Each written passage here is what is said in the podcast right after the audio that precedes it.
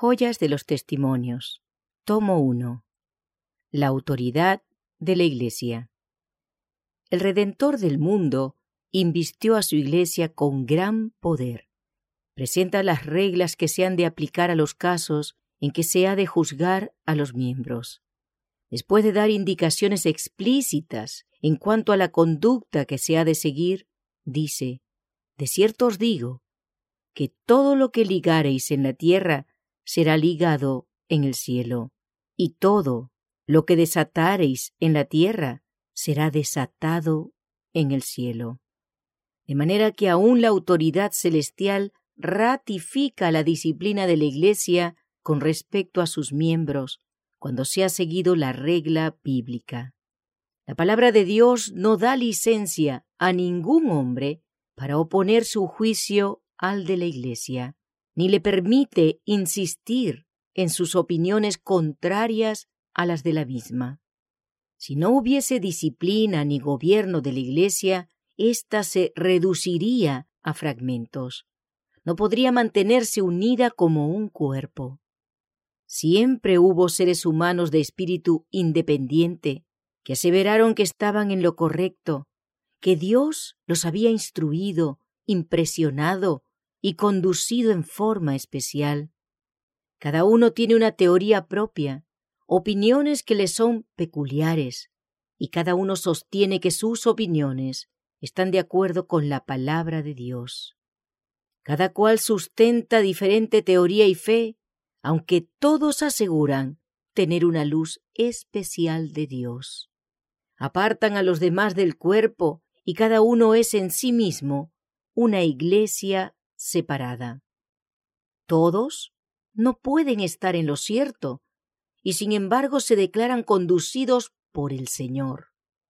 La palabra de la inspiración no es sí y no, sino sí y amén en Cristo Jesús. Después de impartir sus instrucciones, nuestro Salvador promete que si dos o tres se unen para pedir algo a Dios, eso les será concedido. Cristo demuestra con esto que debe haber unión con los demás, aun para desear un objeto determinado. Se da gran importancia a la oración unánime, a la unión de propósito. Dios oye las oraciones de las personas, pero en esta ocasión Jesús daba lecciones sumamente importantes que se relacionaban en especial con su iglesia recién organizada en la tierra. Debe haber acuerdo en las cosas que se desean y por las cuales se ora. No debía tratarse simplemente de los pensamientos y la actividad de una mente expuesta a engaño. La petición debía reflejar el deseo ferviente de varias mentes concentradas en el mismo punto. En la admirable conversión de Pablo vemos el poder milagroso de Dios. Un resplandor que superaba la gloria del sol meridiano brilló en derredor de él. Jesús, cuyo nombre él odiaba y despreciaba más que cualquier otro, se reveló a Pablo con el propósito de detener su loca, aunque sincera carrera, a fin de hacer de ese instrumento nada promisorio, un vaso escogido para proclamar el Evangelio a los gentiles. Había hecho concienzudamente muchas cosas contrarias al nombre de Jesús de Nazaret. En su celo estaba persiguiendo con ardor a la iglesia de Cristo. Eran profundas y arraigadas sus convicciones con respecto a su deber exterminar esta doctrina alarmante que prevalecía por doquiera y según la cual Jesús era el príncipe de la vida. Enviado a la iglesia en busca de instrucción.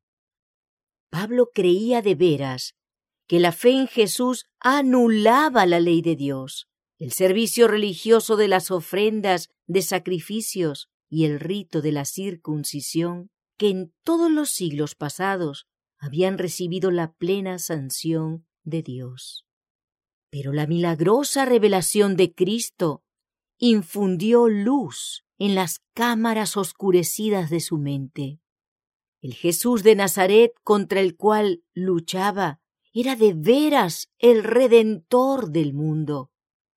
Pablo se da cuenta de su celo erróneo y exclama Señor, ¿qué quieres que haga?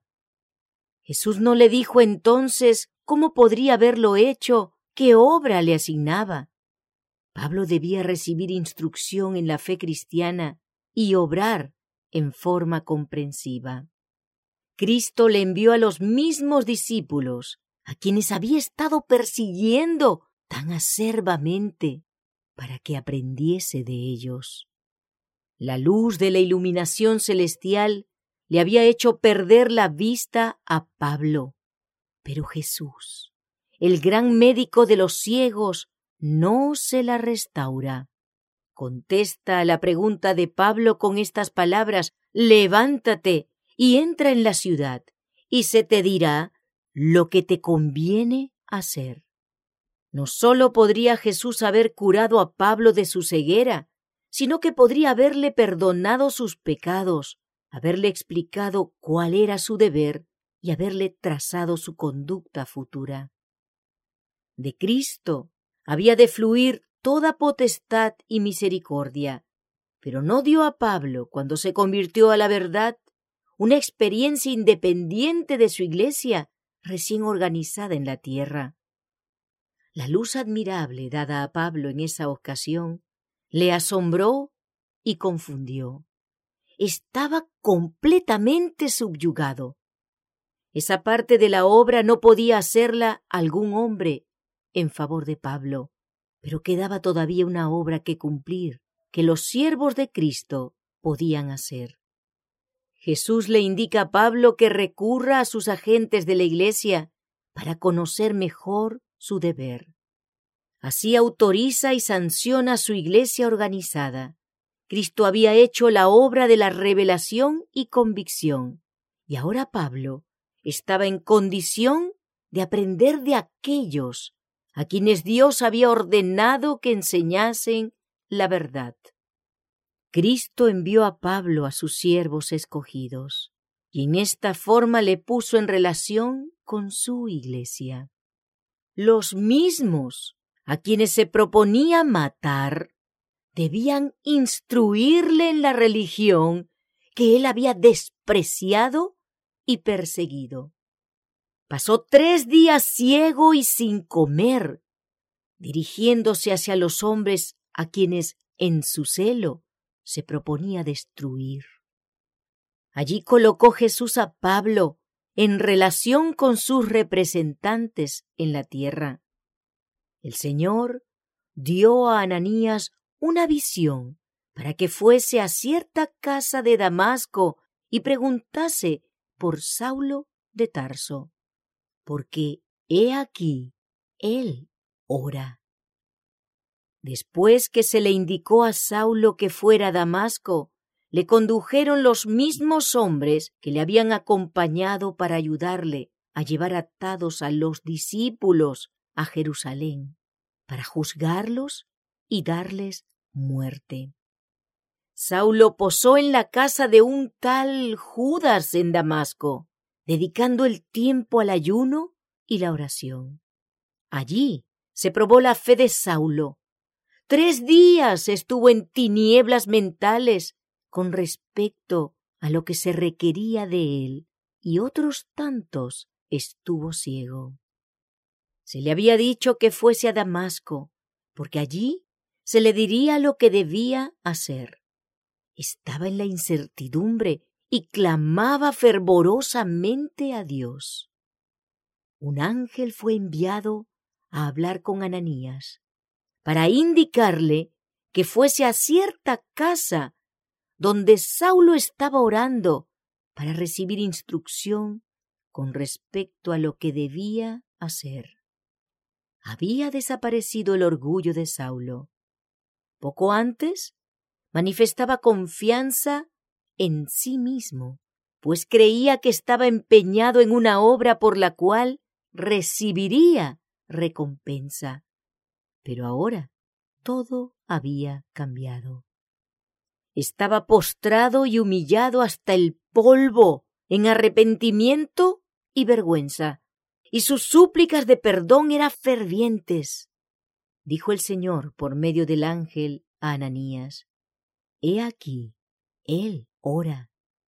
El ángel le hizo saber al siervo de Dios que le había mostrado a Saulo en visión un hombre llamado Ananías, que entraba y ponía su mano sobre él para que pudiese recobrar la vista. Ananías casi no podía creer las palabras del ángel y repitió lo que había oído acerca de la acerba persecución que Saulo hacía sufrir a los santos de Jerusalén. Pero la orden que se le dio a Ananías era imperativa. Ve, porque instrumento escogido me es éste para que lleve mi nombre en presencia de los gentiles y de reyes y de los hijos de Israel. Ananías obedeció las indicaciones del ángel, puso sus manos sobre el hombre que hacía tan poco se movía impulsado por un espíritu de odio profundísimo y que respiraba amenazas contra todos los que creían en el nombre de Cristo.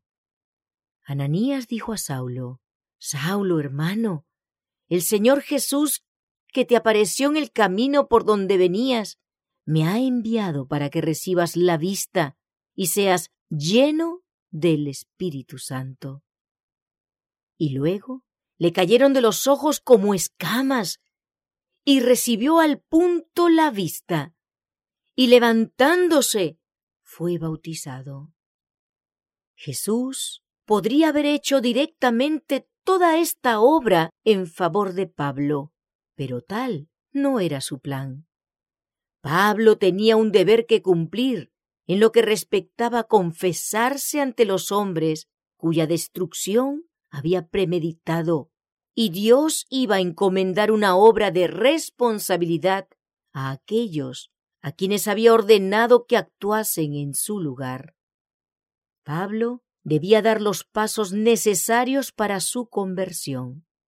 Se requirió de él que se uniese al mismo pueblo que había perseguido por sus creencias. Cristo da aquí a todo su pueblo un ejemplo de la manera en que obra para la salvación de los hombres. El Hijo de Dios se identificó con el cargo y la autoridad de su iglesia organizada. Sus bendiciones debían transmitirse por intermedio de los agentes a quienes había ordenado, vinculando así al hombre con el conducto por medio del cual llegan sus bendiciones. El hecho de que Pablo fuese estrictamente escrupuloso en su persecución de los santos no le exime de culpa cuando el Espíritu Santo le revela la crueldad de su obra. Debe aprender de los discípulos. No se sanciona la independencia. Supo que Jesús, a quien en su ceguera consideraba como impostor, era en verdad el autor y el fundamento de toda la religión del pueblo escogido de Dios desde el tiempo de Adán y el consumador de la fe ahora tan clara para su visión iluminada. Vio a Cristo como el que vindicaba la verdad, el que cumplía todas las profecías.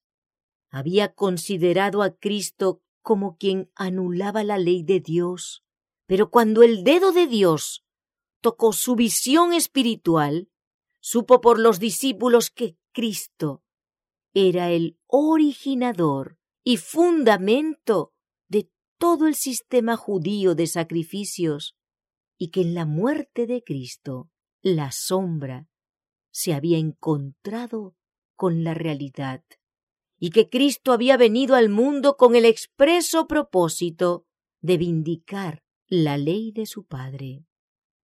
A la luz de la ley, Pablo se dio cuenta de que era pecador. Comprendió que había estado transgrediendo la misma ley que él pensaba haber guardado tan celosamente. Se arrepintió y murió al pecado. Se hizo obediente a las exigencias de la ley de Dios y tuvo fe en Cristo como su Salvador.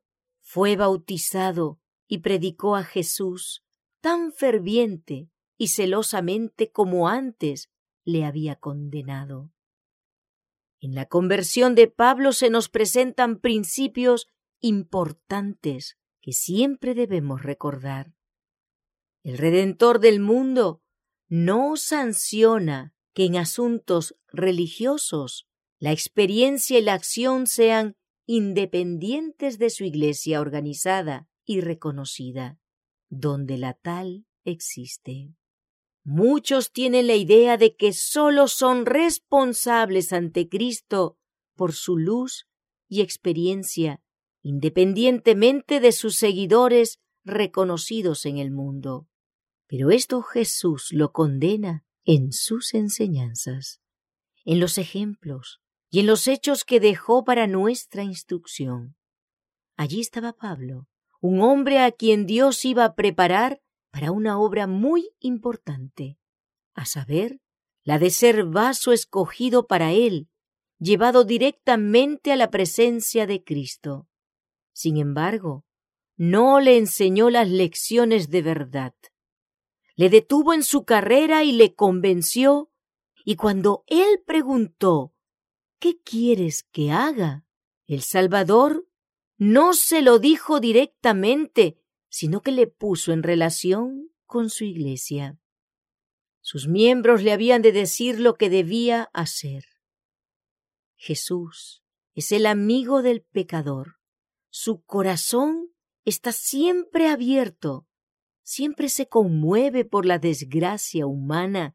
Él tiene toda potestad, tanto en el cielo como en la tierra, pero respeta los medios que instituyó para iluminar y salvar a los hombres. Ordenó a Saulo que fuera a la iglesia, reconociendo así el poder con que la invistió como conducto de luz para el mundo. Ella es el cuerpo organizado de Cristo en la tierra, y es necesario respetar sus ordenanzas. En el caso de Saulo, Ananías representa a Cristo. También representa a los ministros de Cristo en la tierra, que han sido designados para actuar en lugar de Cristo. Cristo da poder a la voz de la Iglesia. De cierto os digo que todo lo que ligareis en la tierra será ligado en el cielo, todo lo que desatareis en la tierra será desatado en el cielo. No sanciona la actuación de un hombre que inicia algo por su propia responsabilidad individual y abogue por las opiniones que elija sin tener en cuenta el juicio de la Iglesia. Dios ha concedido a su Iglesia el más alto poder debajo del cielo. Es la voz de Dios en su pueblo unido como Iglesia lo que ha de ser respetado.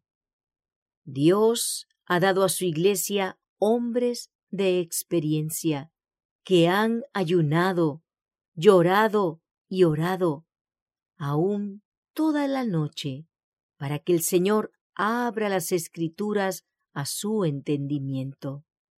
En humildad, estos hombres han dado al mundo el beneficio de su madura experiencia. ¿Es esta luz del cielo o de los hombres? ¿Tiene algún valor o ninguno?